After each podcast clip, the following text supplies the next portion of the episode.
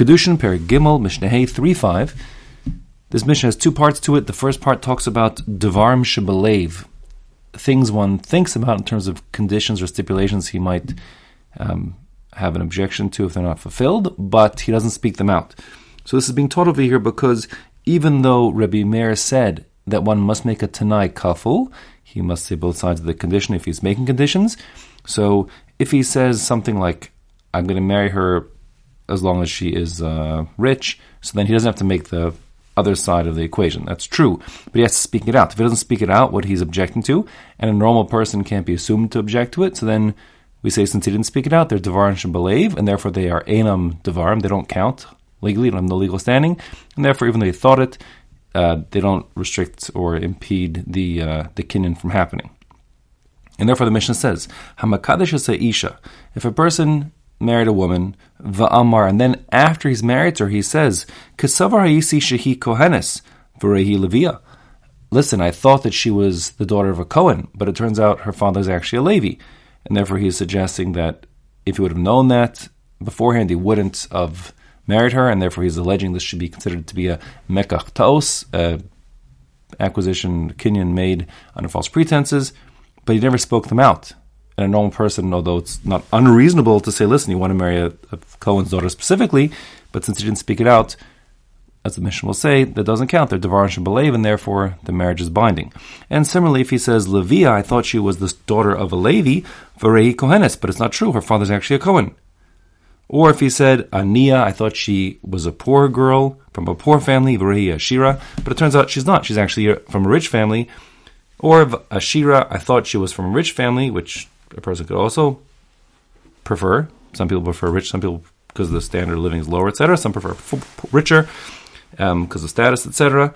Varehi ania, but she's not rich; she's actually poor. It doesn't matter. They're still married. Bipnei shalo hitatu because she didn't deceive him. In other words, it goes without saying, um, but the Mishnah said it here that if she misled him and told him that she was from a rich family and it was not true, he could say, listen, this was a mekach taos, it was a marriage made under false pretenses, and it could be annulled. But here she never said that. She didn't mislead him. He just was thinking in his in his head he had these preferences, but he didn't speak them out. He didn't make it, the marriage conditional upon them, and therefore the marriage is binding. That's the first part of the Mishnah. The second part of the Mishnah now is talking about um, the principle of a davar shlo bola olam, something which hasn't yet come into existence. And the basic idea here is that when a person does a kinyan, he makes a kinyan, a transfer of rights. So the makne, the person who's transferring the rights, and the kona, the one who's acquiring the rights, and the thing that's being acquired, all have to be in existence at the time of the kinyan. If they don't exist at the time of the kinyan, then the kinyan cannot take place. That's a general principle. And our Mishnah will actually extend that further and say even if um, all three of those elements do exist, um, but there's some halachic phenomena which uh, prevents, like forbids, this transaction from happening. So then the transaction cannot happen, even if one would say, you know, we'll we'll do the Maisa Kinyan now. I'll give you the ring now, and then the Kinyan should take effect, you know, next week when the thing that's the current problem uh, disappears. It doesn't matter. It has to be that um, all the elements that are required to effect the Kinyan must be present at the current state, um, when they do the Maisa Kinyan, the actual action of, let's say, giving the ring, etc. Even if we're going to say that the, you know, the, the marriage itself won't uh, be in effect until, you know, next week. So therefore the Mishnah says inside, Ha'omer le'isha, if one says to a woman, Hare'at mikudeshet li la'achar she'es gayer. He gives her a ring now, he says, here's the ring now, take it, and it will affect the kinyan of Ishus will become married after I convert next week or whenever. I'll, I'll use, use next week as any time in the future. So now um, we're going to say that's not going to work because the time he's giving her the ring, he's not Jewish yet, and the halacha is that a Jew and a non-Jew who try to marry one another. Um, it's kedushin ein tofsin. The you can't. It doesn't work. It doesn't work at all. It just cannot be affected. And therefore, since this guy is not currently Jewish, kedushin is not applicable to him, and therefore you can't do the ma'aser It won't work um, even if you know it's supposed to only kick in once he's converted. Similarly, O la'achar shetis gairi, same would go if he gave her the ring and said, after you convert next week, we'll be married. Nope, because again, not eligible for marriage currently. La'acha Esh after I become emancipated, he's currently a, an Evid Kanani, um, but he's anticipating being emancipated in the future. Well, currently he's an Evid, and an Evid simply cannot marry a Jew, therefore won't work even if he gives the ring now, and he's saying he wants it to take effect when he is eligible later. Or if he says after you become emancipated, also cannot work because currently she's not eligible for marriage. if he says, the man says to this woman, let's say the woman knows she's married, but let's say her husband's on his deathbed, he gives the ring and says, listen, I'm giving you a ring now, and when your husband dies, then we'll be married. It'll take into effect then. No, they can't work, of course, because she's currently an Ashes Ish, she's currently a married woman, and therefore not eligible to marry this other person. Similarly, if he says, achosich, after your sister dies, because uh, a man is not allowed to marry a woman's sister if uh, his original wife is still alive. That means once you marry one sister, the other sister is forever forbidden to you, even if you divorce your first wife, her sister, unless that woman dies, the sister dies. So then the other sister, um, who's alive, is now eligible for marriage.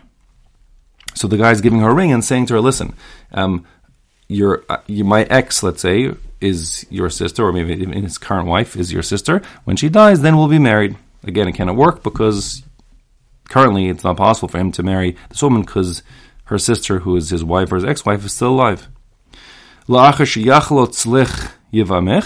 Or if you have a woman who is still has to perform yibum or chalitza because her husband died without children, so now she has to first deal this chalitza process with her surviving brother-in-law, and a third party guy says, "Here's a ring. When you finish the chalitza process, and then we'll be married." It's also going to work. Not going to work. Aina Mukudeshes, in all those cases, she's not married because she's not currently eligible uh, to get married. Uh, the case of the chalitza is a little more complicated. Um, to Machlokas Tanaim, this Mishnah seems to go on like Rabbi Akiva, who holds that Kedushin ein tofsin, that you cannot marry a woman, um, even if you try to, if she hasn't yet performed chalitza, like any other prohibited marriage in the Torah, according to Rabbi Akiva, can't take effect if the Torah prohibits it. Okay, so that's that's that. Now, v'chein. This last case is similar, but but but actually a little bit different. The similar part is if you have a woman who has an uh, is pregnant um, but has an unborn child, so that child's not eligible yet uh, for kedushin, meaning the father of that unborn child cannot accept kedushin, like the ring, on behalf of the unborn girl, and say when she's born she's married to you. That cannot work.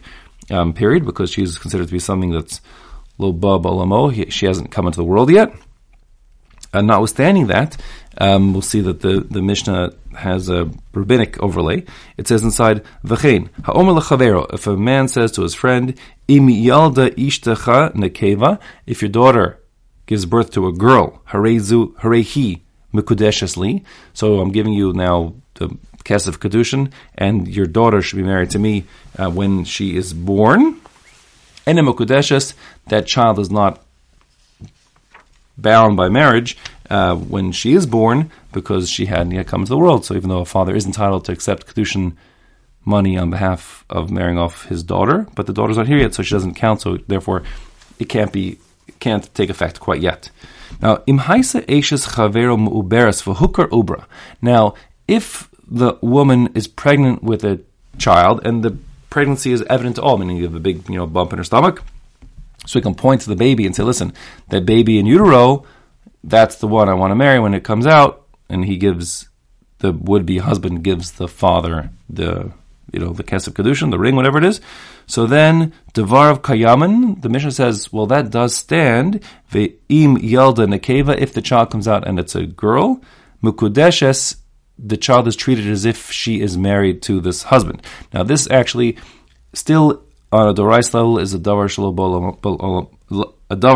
ba'olamo. It's something which hasn't yet come into existence, so therefore, on a dorais level, the child can't be married yet. However, the rabbis felt since there's something you're pointing to, it looks like it's here, so therefore they treated the child as if it were married, meaning that she cannot marry another man until she gets a get from this first husband, rabbinically. And more than that, if the man who gave the kesef kedushin to her father wants to marry her, he'll have to give her Kesef Kedushin or her father Kesef Kedushin again to effect the real Kedushin, a Kedushin Midoraisa. But Midorabanan, we treat her as if she's married, since she at least was something to point to um, in this world.